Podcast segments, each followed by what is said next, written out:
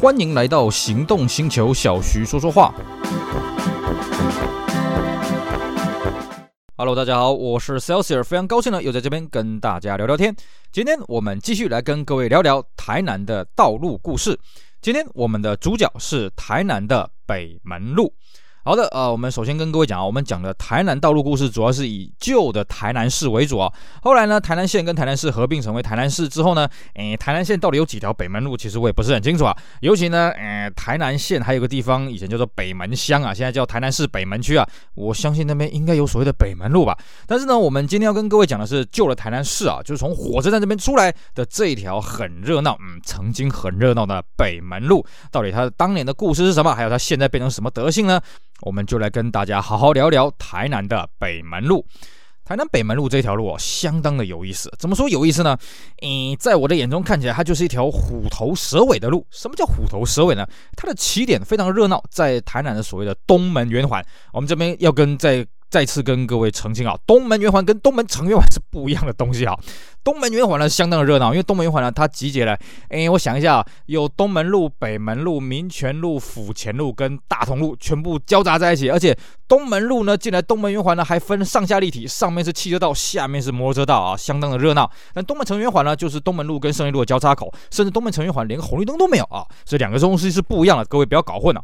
也就是说呢，北门路的起点从东门圆环这边出去呢，它是相当热闹的地方，但是呢，北门路的终点啊，其实终点在哪里？我跟各位讲啊，很多台南人都不知道，我其实也不大清楚啊，因为我也是为了做这期节目，我上网去找了一下地图，我才发现哦，原来北门路的终点在这里啊。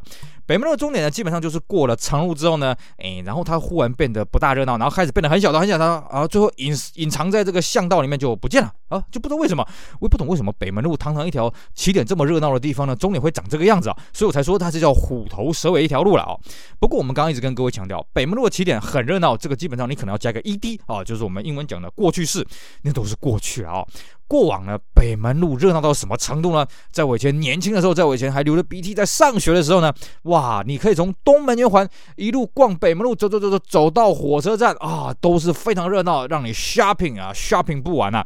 以前呢，我们这个假日的时候呢，想要出去溜一溜，去哪里啊？首选一定是去北门路这边逛一逛啊，这边应有尽有啦，有这个卖运动用品的，有卖唱片的，有卖旅行箱的，有卖日用品的啊，有卖流行饰品的，有卖衣服的，还有补习班啊，还有卖饮料、卖吃的，什么都有。现在去呢，不好意思啊，也不是说什么都没有，但是真的是已经嗯啊没落了很多了哦。我们讲个最简单的例子啊，以前你要在北门路，不要说假日，你平常日呢，路边要找个停车位都很难，不管是汽车、机车都很难。现在呢，就算是假日，不管你是汽车、机车，要找停车位呢，只要你有点耐心，一定停得到，而且是停合法的位置哦，不是叫你违规停车，不是叫你停红线、黄线哦，你一定都停得到。你就会发觉这个人潮差太多了。其实不要说北门路啊，我觉得整个火车站的生态呢，都受到了相当大的一个变化。尤其台南这个地方很好玩哦。我们常讲火车站有分所谓的前站跟后站嘛，对不对？理论上应该是前站比较热闹，后站比较普通而已嘛啊。后站毕竟只是这个临时的状态，但是在台南啊，不好。还是前站，虽然你走出去看见，哇，这个建筑物鳞次栉比的什么的富丽堂皇，可是你可以发现哦，前站没有什么人潮，基本上没什么活人。后站反而比较热闹，后站靠成功大学这边，反正吃的东西比较多啦，逛的东西比较多啊。前站真的已经没什么，已经没落了。但是呢，北门路这一条路呢，并不是因为前站没落跟着没落，我觉得是整个逛街生态的变化了哦。那到底发生了什么样的变化呢？我们今天呢，就会跟大家好好来讲讲北门路这一条路，它从东门圆环一路过去啊，一路到这个，诶，这个我真的不知道尽头在哪里的这个终点呢，它到底是怎么样的发展哦？那首先呢，在圆环这边，东门圆环这边哦，北门路啊、在这一带呢，主要是靠什么？主要是靠表店，还有靠书店，还有靠运动用品店啊、这三个东西在撑着。以前还有多一个唱片店呢啊、那我相信各位听到唱片店都会觉得啊，现在哪里还有在卖唱片呢？是啊。北门路这一整条路啊，到底现在有没有在卖唱片呢？我也很怀疑啊。现在这个年代了，你不要说唱片了，我们跟年轻一辈的这个国中生、国小生跟他讲什么叫低潮，他都听不懂啊。后来他才跟我讲，手机没有低潮。现在年轻人有很多人是不用电脑的，都直接用手机上网，还有人用硕士论文用手机来打了。我真觉得超厉害，这个家伙的眼睛真是是不是天眼通了，不得了了。所以呢，唱片这种东西大家都已经不会去买实体的唱片了。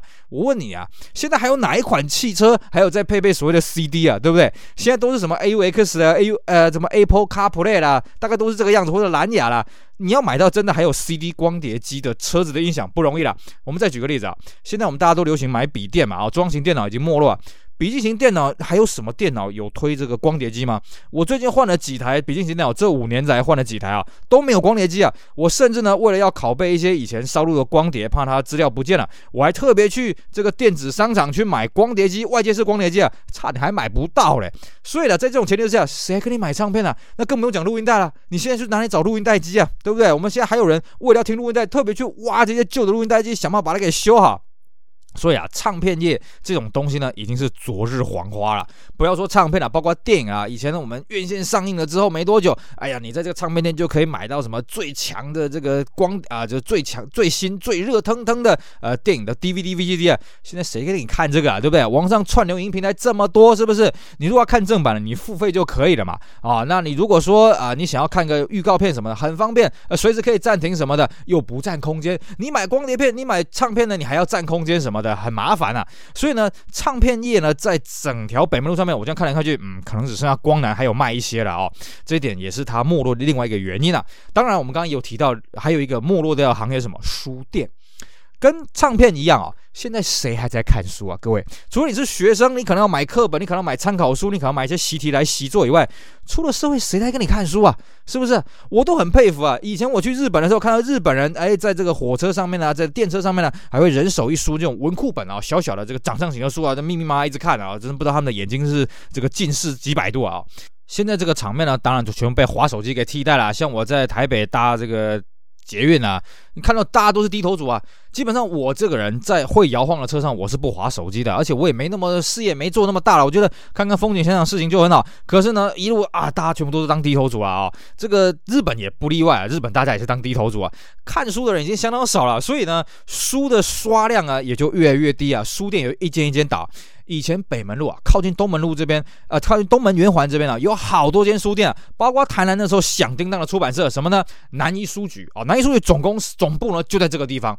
以前呢，它旁边呃两间书店盖在一起啊，两间书店呢，不管是参考书还是流行书呢，哦，都人人潮都很多了。以前我们进去里面呢，啊，从可以一楼一楼我记得可以。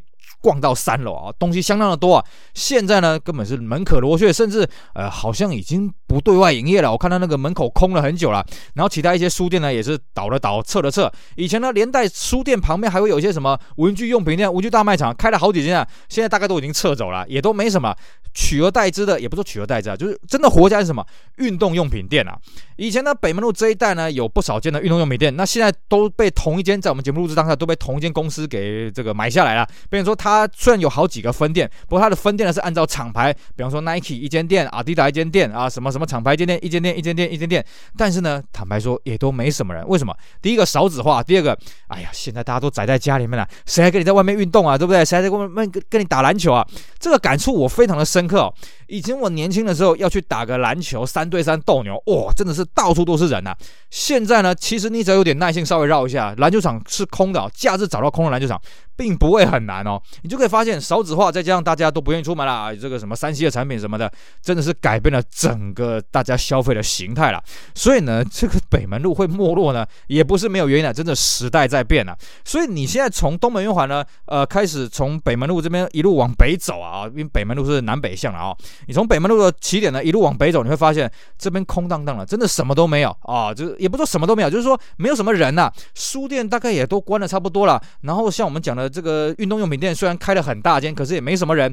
那一些老字号的，像一些这个小小吃店啊，或者是像电器行啊，也都没有太多的什么人啊。哦，你会发现这条路很大很宽，呃，路车位很好找，但是就是没什么车，没什么人。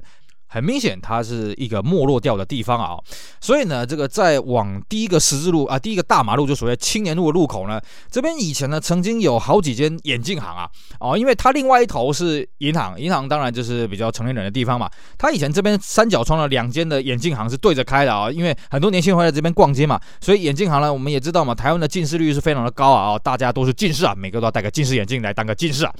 所以呢，那个时候，其实这两间眼镜行生意也是非常好。现在你去看啊，基本上这个眼镜行还在不在，我都很怀疑啊。我知道有一阵子这边眼镜行也是门可罗雀啊，甚至呢，连带的以前青年路啊，就是跟北门路垂直的这条路呢，也很热闹。那这边有个青年路的平交道，当时呢，还有一个很有趣的事情是什么？就是呃，有人希望说啊，这个青年路平交道希望把它给封起来，封起来呢，避免这个交通的混杂，因为这边常常这个十字路口大塞车了哦。但是呢，当时就引发了很多逛街的民众的抗议。哎，不行 啊，青年路也是我们要逛街，从北门路逛街逛过去的地方，你把这平交道封了，我们这样很麻烦啊，什么有的没的。可是呢，你现在去看青年路，青年路状况呢比北门路好一点点。但是我也我也必须讲啊，青年路也没落了很多了，尤其是过了铁路平交道这边啊。以前过铁路平交道这边呢，有一个很有名的东西什么？鸡排。各位觉得鸡排有什么好有名的？好。现在各位去买一块鸡排要多少钱？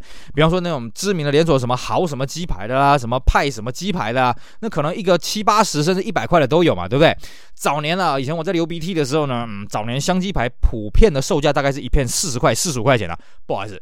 青年路这边呢，在铁轨平交道旁边呢，就有两间店的，他卖一块二十五块钱，而且这二十五块钱的鸡啊，不是营养不良的鸡啊，不是受虐鸡啊，是这个正呃这个堂堂正正的鸡啊，就是也就是说它的鸡排的肉啊，它的大小呢，没有比其他的来的小，来的少，没有啊，吃起来口感也算是相当的不错，二十五块钱便宜又大碗，然后旁边还有一些小吃店呢，也都是生意非常的好，因为呢它的东西是物美价廉。现在你去看啊，鸡排店还在，但是二十五块钱这是不可能的啊，这个现在鸡排店它那边的鸡排到底卖多少钱，我也。不是很有印象，因为我这个人很少吃鸡排啊。但是他小吃店也不像以前这么人声鼎沸，也都没了。这个可能是因为北门路吃的东西不多了啊，所以它人潮外溢的现象也开始降低了。青年路在这一头呢，也开始变得没落了起来啊。这整个商圈呢，开始变得死气沉沉的起来啊。那么过了青年路之后，北门路再往北走呢？这边的店家变化的程度并没有很大，但是呢，呃，人潮的变化还是很大了啊。这边我记得呢，它有旧书店，也是我以前在当学生的时候常常来这边泡的旧书店。那这边旧书店呢，以前有两间呢，啊，就是同一个系统有两间，一间呢是专门在卖教科书的啊，就是你要买一些中古的教科书啦什么的，你就去那边就去那边找就是了。尤其呢，当我当年还在念书的时候，当时有所谓的开放民间的版本啊，以前呢都是所谓教育部统一编立的这个版本，叫做这个部编本。那后来呢，开放了民间的。各种厂商也可以编这个民间的版本啊。那因为我们觉得当年不编本比较好，所以虽然我们用的是所谓的新教材，但是我们还是会去找旧教材。那就去这间教科书专门店去买，或者说你要去买一些参考书，但是不想花那么多的钱，那就去找找看有没有人丢出来中古的教科书啊什么的。那另外一间店呢，专门就是卖一些呃教科书以外的一些流行性的东西啦，或是漫画什么的。但是呢，以前我也常常去那边掏书啊什么，尤其尤其是我这个人喜欢玩车嘛，所以去那边买汽车杂志什么。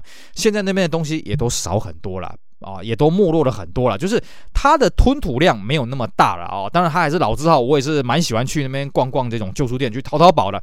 以前啊，真的在里面常常人要那会车来会车去啊，现在都不用啊，现在基本上都没什么人。那它旁边也有几间这个老字号的电器行，也是一样啊，也是一样门可罗雀。甚至它有一间很有趣的店啊，专门在卖皮箱的。这间皮箱店呢，其实老板还算是蛮专业的，他卖的是各种的旅行拉杆箱啦，还有这个皮包啦、皮夹啦啊，这个什么笔电的这个包啊。以前的生意也算是不错，但是现在我很少看到店里面有什么人在里面逛来逛去啊，很少。我相信大家应该都上网去买，或者。干脆就把这种钱给省下来了，所以这间皮箱店呢，它是个老字号，老板真的是很专业。如果说各位要买皮箱的，这间皮箱店我还算是蛮推荐的。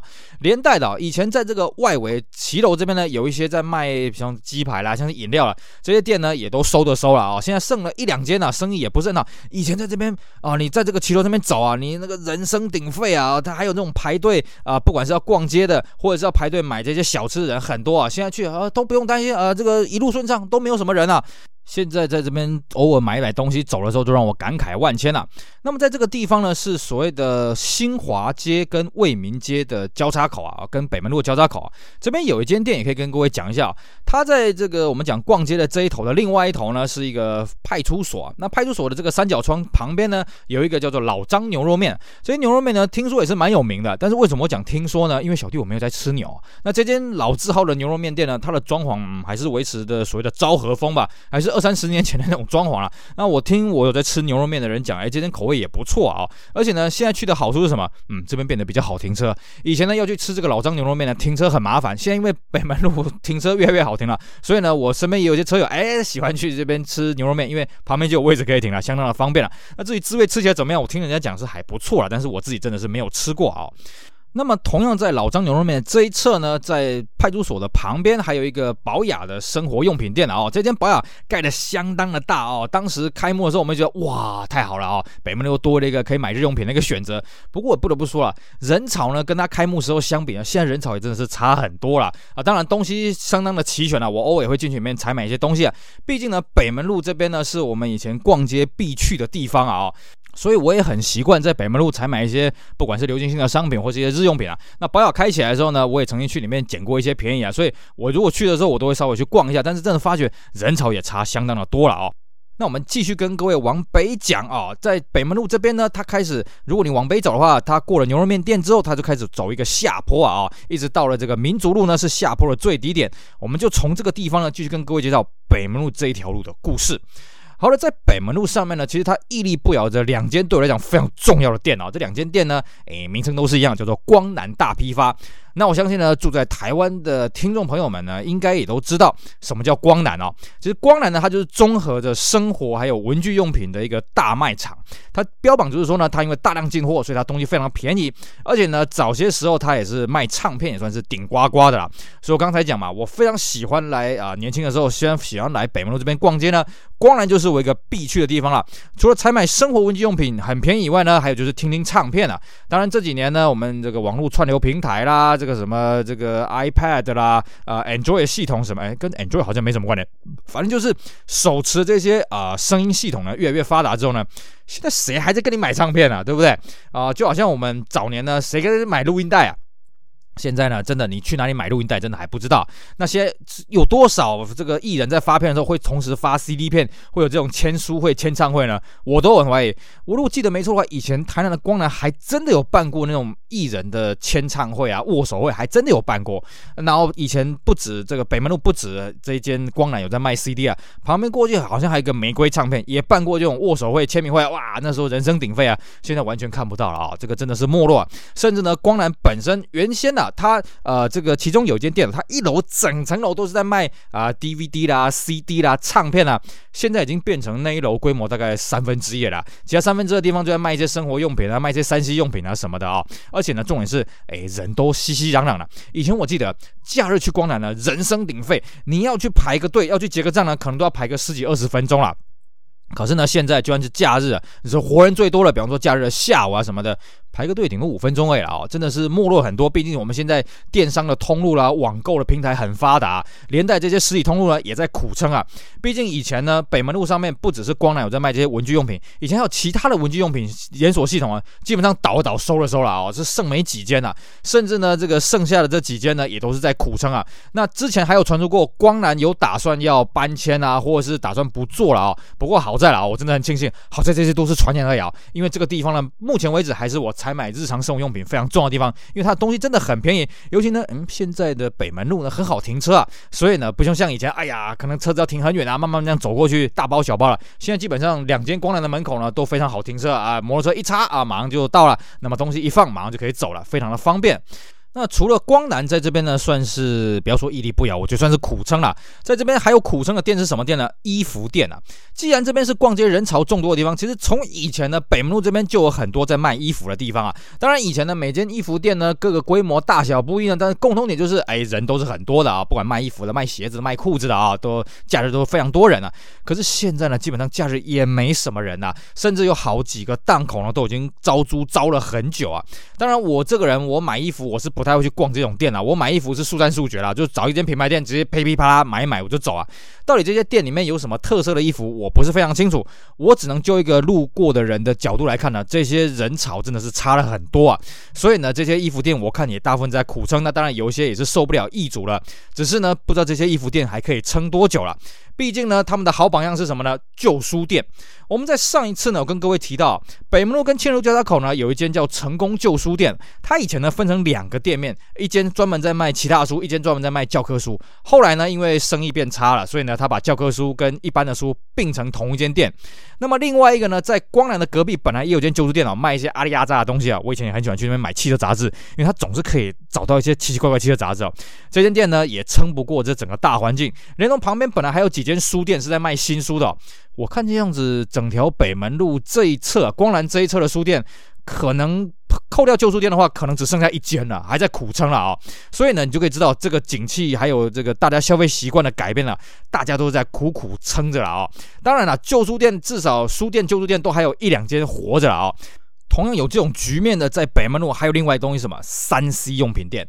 我们刚刚讲过，光南它有卖一些三 C 的东西，可是它卖的主要是周边的啊，比方说滑鼠啦，比方说延长线啦，比方说 USB 啦，啊，比方说这个外接式的硬碟嘛。那么以前啊，在北门路民族交叉口这边呢，是台南你要买电脑，你要组电脑。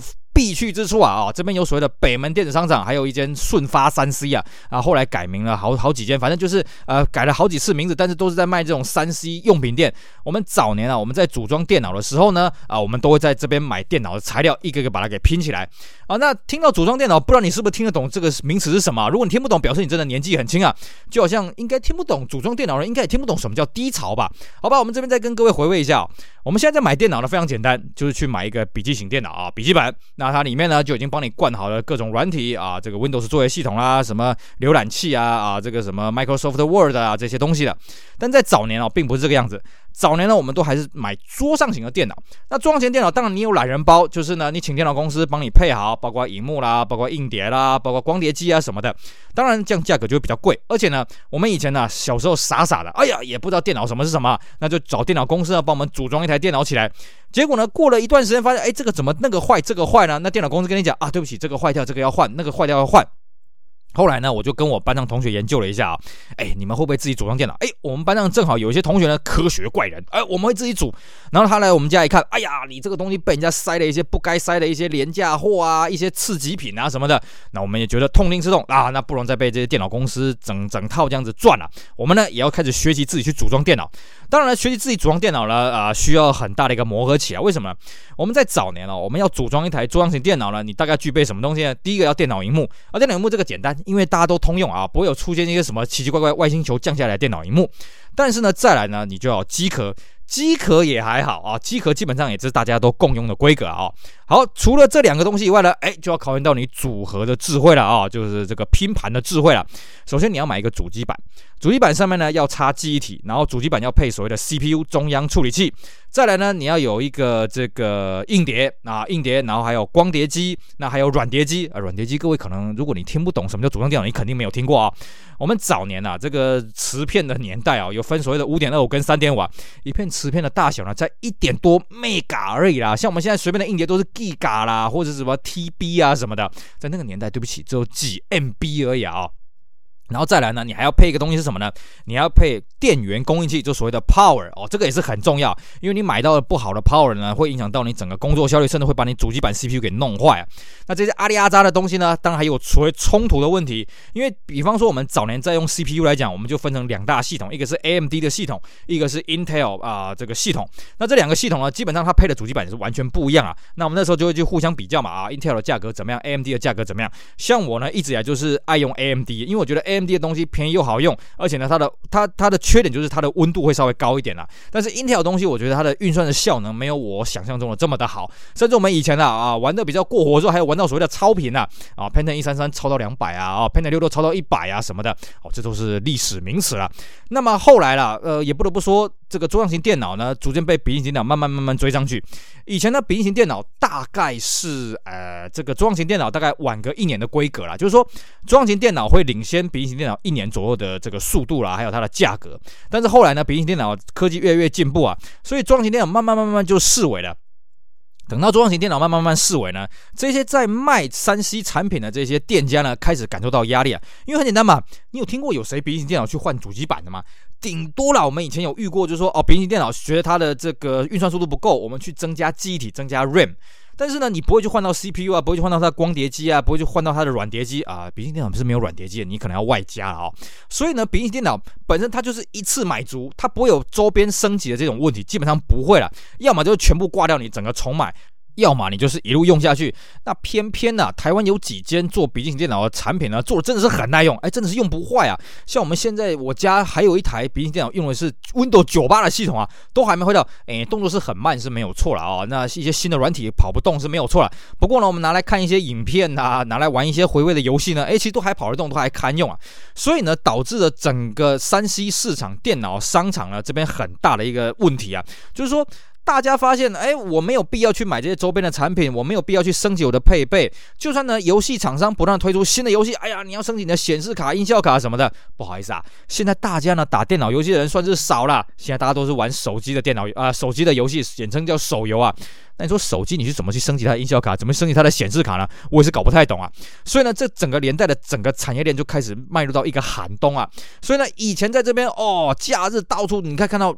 人手这个什么主机板的盒子啦、机壳啦、Power 的 case 啦什么的，现在基本上完全看不到。甚至呢，北门电子商场以前它全盛时期，它有三层楼，哇，密密麻麻都是人啊，店家一大堆，然后动不动会跟你推销，哎，先生帅哥要来组装电脑吗？哎，我们这边很便宜，然后会有传单。我们那时候就很习惯呢，去拿几间店的传单，然后开始勾，哎，这个东西要在这间买，这个东西要在这间买啊，这个东西要在这间买。甚至我们还会跟一些比较熟的话呢，还会跟他讨教说，哎，我们这样这样配这样配行不行？可不可以给我们打个折扣什么的？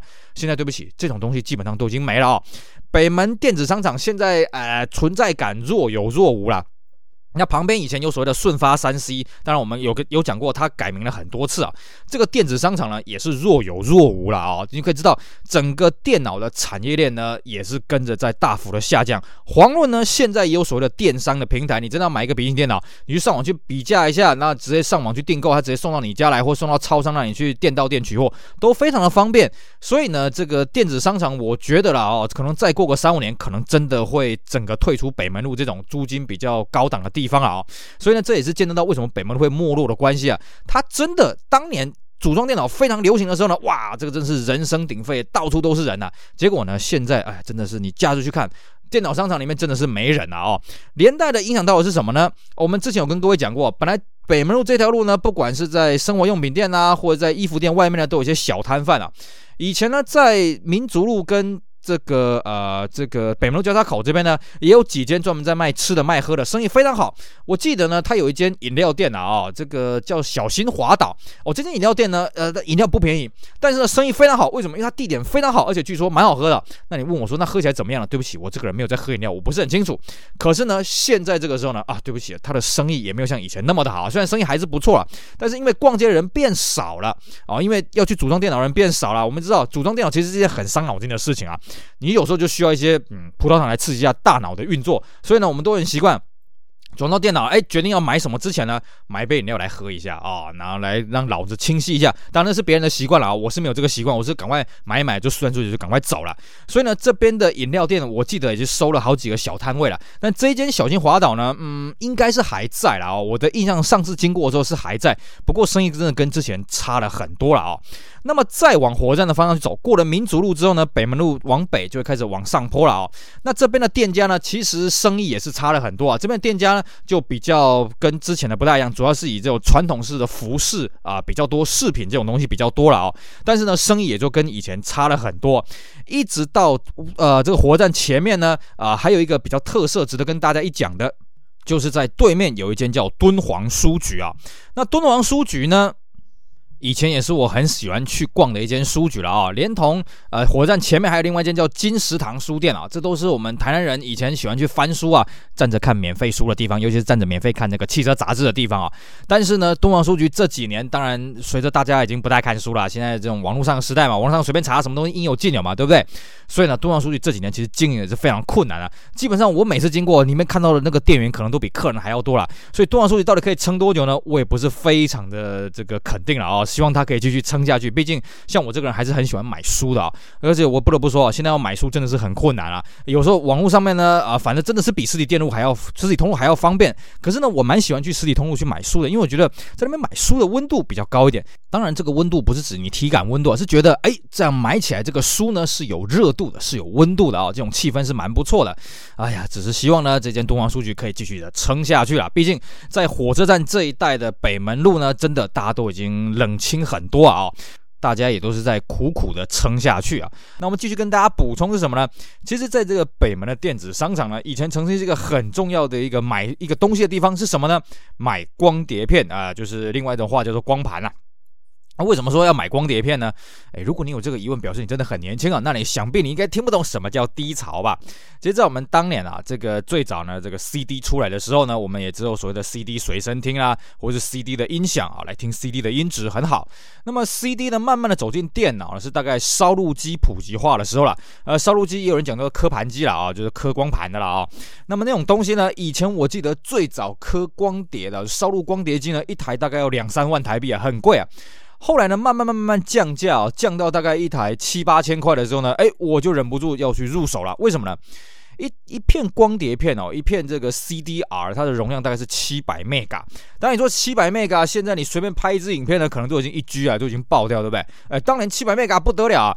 当年我们的储存载体是什么呢？是我们之前讲过什么三点五磁片呐、这个一点啊，这个五点二五磁片啊，呃，容量分别是，哎，我记得没错，应该是一点二 MB 跟一点四四 MB 啊，各位一点多 MB 啊，你光碟片忽然变成七百 MB，哇，这个容量差太多了。但是光碟片呢，比起这个磁片有一个缺点是什么？光碟片原则上它只能一次性的烧录，换句话说呢，你东西弄进去了就不能再弄出来了啊！你不能说啊，像磁片一样像是一个货柜啊，像这个集装箱一样，哎，再来再去搬有运物，光碟片不行。可是呢，相对的啊，有人会说，哎，不对啊，光碟片有一种叫做 CDRW 可以重复写的，CDRW 并不是那么的好用了，我必须这么讲啊。反正呢，那个时候我们也觉得，啊，光碟片一片便宜便宜嘛，那时候一片买起来可能十块钱就可以买到所谓的白金片了。哇，白金片这个名词，不知道各位有没有听听过啊？我们那时候有听过所谓的白金片啊、金片啊、黑片啊什么的啊。当然，我们用的大宗还是以白金片为主轴啊。那个时候呢，在北门电子商场前面呢，有好几摊，我强调啊。好几摊专门在卖光碟片啊，专门在卖这种空白的 CDR，还有这个 DVD-R 这种光碟片的厂啊，这个摊位了啊。当然，DVD 的普及呢，比起光碟片的普及，大概又晚了三五年了。因为 DVD 呢，一块从原本光碟片呃七百。Mega 变成四点七 G 啊，哦，那这个效能就更加的强，而且价格也差不多。所以 DVD 出来之后呢，DVD 的烧录机出来之后呢，其实光碟烧录机基本上就已经阵亡殆尽了啊，变成说啊，都是我们买一个 DVD 烧录机，然后顺便可以烧一般的 CDR。那你说，那为什么 DVD 出来之后，我们还是要烧一般的 CDR 呢？很简单，因为你要听 CD 嘛啊，，DVD 基本上你一般的 CD 的播放器，比方说你在汽车上面你要播 DVD 的话，除非这。这汽车上面有资源 DVD 啊，不然是没办法播的。那么 CD 还是相对比较普及的东西啊，所以我们呢到后来呢用到 CDR，大部分都是为了要播这个音乐才才去烧了啊，不然一般我们都是用 DVD 来烧我们的资料，尤其是硬碟要备份什么的，很方便。那那个时候啊。北门电子商场外面啊，这个就是民族路跟北门路交叉口这一带，有好多摊专门在卖光碟片啊。那我也常常去那边光顾啊，因为啊，这个那个时候下载了很多影片啊，很多 MV 啊，有的没的，就很需要这些光碟片啊。所以我记得我以前巅峰的时候，我一个月可能去个一两次都不一定啊啊。甚至呢，还有一次，哎，有一间它的光碟片还不错用，那么我就一口气呢，趁它要导电之前呢，哎，赶快把它收刮过来啊啊！我记得那时候买了好像两千多片啊，结果没想到，哎呀，这个光碟。碟片的涂层有问题啊，这个开始录啊，这个放个一两年没有用，就开始陆续剥落啊。这边跟各位讲一下，如果你手上还有光碟片，还有光盘的话，赶快去把它做备份啊，不管是 CD 啊还是 DVD 啊，因为根据当初光碟片哦，CD 也好，DVD 也好，它的使用设计的寿命呢，大概就是十年。也就是说了啊，像我记得我最早接触到 DVD 啊，不不接接触到 CDR 啊这种烧录机的话，大概是两千零二年左右，到现在都已经二十年了。二十年下来，其实我前一阵子我有这个趁着在家里面有空的时候呢，把这些光碟片拿来复拿拿把这个资料救出来，我就发觉大概有十分之一到十分之二的东西呢，已经救不出来了。所以各位，如果你还有这种光碟片的话呢，赶快去把这个资料救出来，不然过了一段时间可能真的会读不到。不管是它是不是它涂层剥落啊，有时候呢，它这个光碟片的读写头啊什么的，真的会读不到。这点各位一定要了解。好了，那除了这个光碟片可以跟大家补充以外呢，其实以前啊，我们刚刚讲。北门路这边呢，五光十色，哎呀，有这个电子商场啦，呃，电脑商场啦，呃，有这个衣服店呐，有生活用品店啦，啊，有吃的啊什么的。其实还有一个对比很强烈的东西是什么呢？补习班。这个你现在去北门路这边看哦，其实补习班也不是没有，但是真的是剩没几间了。那不知道各位会不会很好奇？诶，为什么补习班会开在这个地方呢？好的，如果你有这个疑问，表示呢，嗯，要么你是个勤奋好学的好学生，从来不补习；要么就是呢，你已经自我放逐了哈，怎么样说怎么样都不去补习啊。各位可以看到，在台湾啊，补习班要不集中在学校附近，要不就集中在一个地方，什么火车站附近？为什么？可以方便你搭火车来补习。不要怀疑啊，台南火车站呢，当然是以前台南县市最大的这个活人集散地啊。所以呢，比方说，如果你今天住什么善化啦，住新营啦，啊、住这个新市啦，你要来补习呢，基本上搭个火车到台南火车站这边来补习，或者下班的时候呢，过去台南火车站补习，然后再搭火车回家，啊、这都是一个很流畅的那个动线。所以谈到火车站附近呢，啊、就形成了几个补习班聚集的。聚落了啊、那当然有一个是在民族路上面，民族路跟中山路交叉口，另外一个集散地呢，以前就在北门路这边啊。我记得当年我在考大学的时候啊，就是我们讲到所谓的大学联考的时候，我也去过这边补习班来补习啊。呃，这边要跟各位再岔开一下话题啊。其实小弟我以前从国小，嗯，国小我基本上只有补才艺啊，比方说补钢琴呐，啊，补英文啦啊，算是才艺啊。呃，钢琴当然我补一下我就没补了，因为人家说我的手太软哦，人家说弹钢琴那。手指头要很硬啊，我的手真是太软了，没办法补。那么英文呢？呃，因为我们当年国小的英文并不是必修必考的科目啦，就是老师会教，但是教好玩的。那因为我们不想要在国中的时候衔接英文的正式课程，衔接不了，所以我们那时候国小有去补啊、英文的补习班呐、啊。那么到了国中呢，我就开始针对课业进行补习。我记得那时候，诶，数学、理化还有英文三科都补啊。那变成说一个礼拜一堂科目要补两天呐、啊，哇，那个时候真的是很忙啊。哦，等于周一到周六天天都要补习啊。相当的忙碌啊，那么到了高中的时候呢，我呃，因为高中也怕转接转不上去，所以我记得那时候有去补数学跟英文啊，诶，后来英文就没有再补了，就只补数学而已。那么到了高二的时候，我毅然决然，哎呀，补习费真的太贵了，一个月大概都要两千三千多块台币啊。当然你说现在呢，哎，一个月两千，差不多差不多啊，现在应该也差不多是这个行情啊。哦，可是那时候呢，我觉得这是一个蛮沉重的一个财务负担啊，所以呢，后来我在高二上学期的末端啊。就是跨年了之后呢，我就不再补习了啊，就靠着自己念。当然了，靠着自己念呢，哎，这个也沉沦过一段时间了啊，也沉沦过一段青黄不接的时间了。那一直到我要准备大学联考的时候，因为那个时候我们的这个多元入学方案已经开始了，我们那一届已经有蛮多人是用申请入学或者推荐甄选，就不用考这所谓的大学联考。但是呢，因为那时候我基于种种考量呢，我没有去考推荐甄选或者是这个申请入学，我决定呢是男子汉啊，那就要考大学联考，就要拼到所谓的七月出啊。所以那个时候呢，啊，我就觉得要让自己专心的念书下来。因为各位，如果你有读过高三的，应该都有印象了。其实我们高三的毕业典礼大概在六月初了，那时候课程就已经结束了。也就是说呢，高三的毕业典礼是真的毕业典礼啊，不会像那个什么呃，这个大学啦、国中的毕业典礼，毕业典礼完之后还是继续回去教室念书啊，啊，啊，还是继续要考期末考。国小跟高中的毕业典礼是来真的，你真的毕业典礼完之后的那一天，你就可以不用进学校，不用进了。那那个时候呢，我们变成说，在六月初毕业典礼之后，到七月初的大学联考还有大概一个月的时间了啊。那为了避免自己读不下书，因为那时候是最后冲刺的时刻嘛，所以呢，那时候我就报名了所谓的魔鬼营啊。各位不知道有没有听过“魔鬼”这个这个称呼呢？那是在我们那个时候新出来一个玩意儿，就是说有些补习班呢，他会标榜，哎，我请这个教官啊，穿着这个迷彩服啊，拿着这个教鞭啊，然后呢，在补习班里面走来走去，那督促你要念书，那他们就实行类军事化的管理啊，就是说呢，哎，你这个读书呢，一个小时当中呢，你不可以听音乐，不可以玩乐，什么都不可以，那起身休息十分钟，然后再读一个小时，再起身休息十分钟，类像这样子哦，做军事化的管理。那中午呢，有放便当的时时间。还有午休的时间，然后下午继续一直弄弄到晚上。那我那时候呢，为了要督促自己去学习呢，所以我去参加这个魔鬼营。而且那个魔鬼营他也很聪明哦，他为了要去吸引一些真的勤奋好学的好学生，所以他标榜，如果呢你可以全勤，而且没被记违规点数的话呢，你缴过去的报名费可以全额退还。但是他有交换条件啊，全额退还归全额退还。哎嘿，如果你考上了好的学校，你考上了什么前几个志愿呢？啊，这个要让他们来宣传一下。那我那个时候呢，跟着班上几个同学就一起这个修揪了啊，闽南话叫做修揪，就是说大家一起互相啊，就呼朋引伴，一起过去报名，大家互相抵制立信啊。所以我记得我在考大学联考那一年的六月的中旬啊，我就去这个北门路其中一间补习班呢，呃，魔鬼营大概待了两三个礼拜啊。那我觉得效果是非常的好，因为一群人大家一起念书，而且有教官在那边督促，那逼着自己呢一定要在最后一刻守住这最后一口气。哎，果不其然呢，后来呢，我大学联考呢大放异彩啊。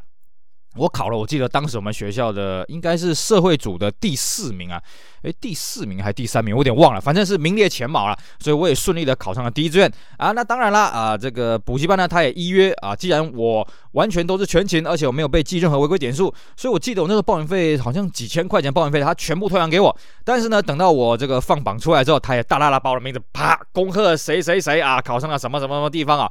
当然，在我们的那个年代，没有所谓的个资法啦，个人资讯法的这个个概念啦，所以他就是把我的全名啊，考上了什么系所啊，然后是几年考上了呢，通通都贴出来。而且我记得了哦，因为我考的成绩真的太优秀了，所以呢，那个时候。他把我这个名字贴在那边，好像足足贴了半年之久啊！如果我没有记错的话，每次我经过北门路在逛街的时候呢，经过那边我都特别去看一下，哎，我的名字还在不在？哎，我的名字还在不在啊？这个算是相当有趣的一个回忆。不过呢，现在北门路的补习班呢，不是说没有，但是已经少了非常非常多了。我们在那个时候常常可以看到那种背着书包的同学，要么就在逛街，要么就是行色匆匆去补习班里面读书啊。甚至那个时候全盛时期，我记得还有一整栋大楼被一整间补习班全部给包下来啊，那个相当的夸张啊。那个年代真的升学主义横行。当然你说现在是不是这样？现在也是啊，只是呢，现在因为少子化的关系，其实补习班的竞争啊，比起以前更加的激烈了。所以在北门路这边呢，补习班消长的。速度也是相当的快，我这样在看啊，民族路跟中山路那边的消长的速度也是蛮明显的，只是呢没有像北门路，北门路现在你要去看到补习班啊，你要刻意去找才找得到，不像我们以前，哦哟，俯拾即是啊，哦，这是我以前呢啊在北门路这边啊，这曾经有过了一段大概三周左右的苦读的岁月啊，这边也附附带一并跟大家做个补充啊。好的，那我们今天讲了这么久呢，还没讲到真正火车站这一块哦，当然我们今天时间因素可能只能稍微提到一些了。我们的北门路过了民族路，再往北呢，就是往火车站的方向走。在上次的节目，有跟各位讲过，这边呢主要都是一些吃的或者是一些逛衣服的店啊。当然，现在呢这个人气也是差了很多了。那偶尔有一些卖电脑的啊，还有包括我们之前讲过，对面有间敦煌书局啊，人都很少啊。这主要除了呃，因为北门商圈没落以外呢，还有一个重点是什么呢？以前在火车站这边呢，它不只是让你搭火车的地方，还是让你搭所谓的高速公路客运的地方啊，长途客运的地方。那现在呢，这几年为了要疏导车流，为了要疏导人潮呢。所以，有关当局就规划把这些大型的长途客运呢丢到火车站另外一边去啊，也就是说远离火车站，不要让这些大巴士啦、让这些小客车啊、摩托车啊全部挤在这个地方啊，让交通打结。但是呢，这样子的好处是，的确交通就顺畅了。可是呢，人潮就更难以聚集了。各位了解哈，你今天搭火车，我们因为火车有买火车票嘛，所以你有一个时间在那边嘛，你比比较少会说啊，我现场再买然后再走，因为通常这样会没有座位。可是呢，客运因为它规定啊，你不能卖站票，所以你就算去现场买票，你买到的也是有座位的票啊哦。而且呢，这几年随着台湾的这个第二条高速公路也盖起来嘛，还有就是高速铁路也通车了，所以呢，这个往来南北的长途旅行呢，哎，选择客运的人就变得比较少了。换句话说呢，在我们那个年代，你要去这个台南火车站搭客运，你可以现场买票，但现场买票你可能要等一两个班次，比方说你可能要等个一二十分钟。那在这个过程当中，你就可以去旁边逛街嘛，你就可以去。旁边买点吃的啊，买点喝的啊，东中东看看西看看，顺便 shopping 一下。所以呢，当这些长途客运呢移到火车站以外地方之后呢，人潮就整个被冲散掉了啊，这点是相当的可惜。那至于火车站这边具体是怎么样的繁华到兴盛到衰落呢？我们今天因为时间关系呢，我们就留在下一节节目继续跟大家好好的聊一聊。北门路火车站这边的有趣的故事。好的，以上就是我们今天节目内容，跟大家补充北门路呢以前在卖光碟片的一段岁月，还有我曾在那边魔鬼营三个礼拜苦读的岁月啊，是不是也勾起大家当年在烧光碟啦，在补习班蹲的回忆呢？如果你有这样子有趣的回忆，也非常欢迎跟我们一起来分享分享属于你的那一段岁月喽。